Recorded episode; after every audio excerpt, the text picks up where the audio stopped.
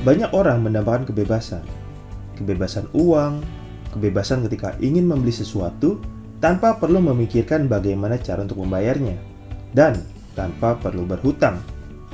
Kebebasan waktu bisa dengan bebas mengatur waktu, kapan waktunya bekerja, kapan waktunya bersenang-senang, dan kapan waktunya berlibur bersama keluarga. Banyak, sangat banyak yang menambahkan kebebasan seperti itu. Namun, ternyata tidak banyak orang yang bisa mewujudkannya. Tidak banyak orang yang bisa memiliki kebebasan uang dan waktu. Malahan, lebih banyak lagi orang yang punya keterbatasan uang dan keterbatasan waktu. Apa sih sebenarnya yang terjadi?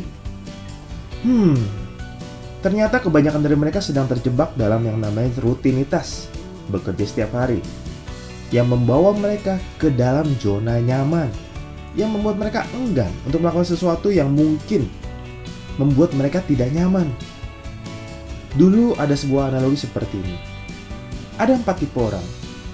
Tipe pertama adalah orang yang punya uang, tetapi nggak punya waktu. Wah. Ada lagi tipe yang kedua.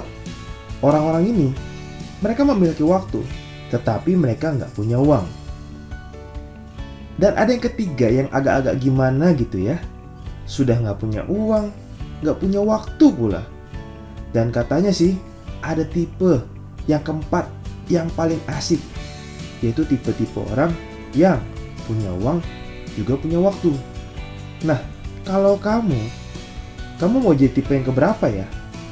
Yang pertama, kedua, tipe yang ketiga, atau tipe yang keempat?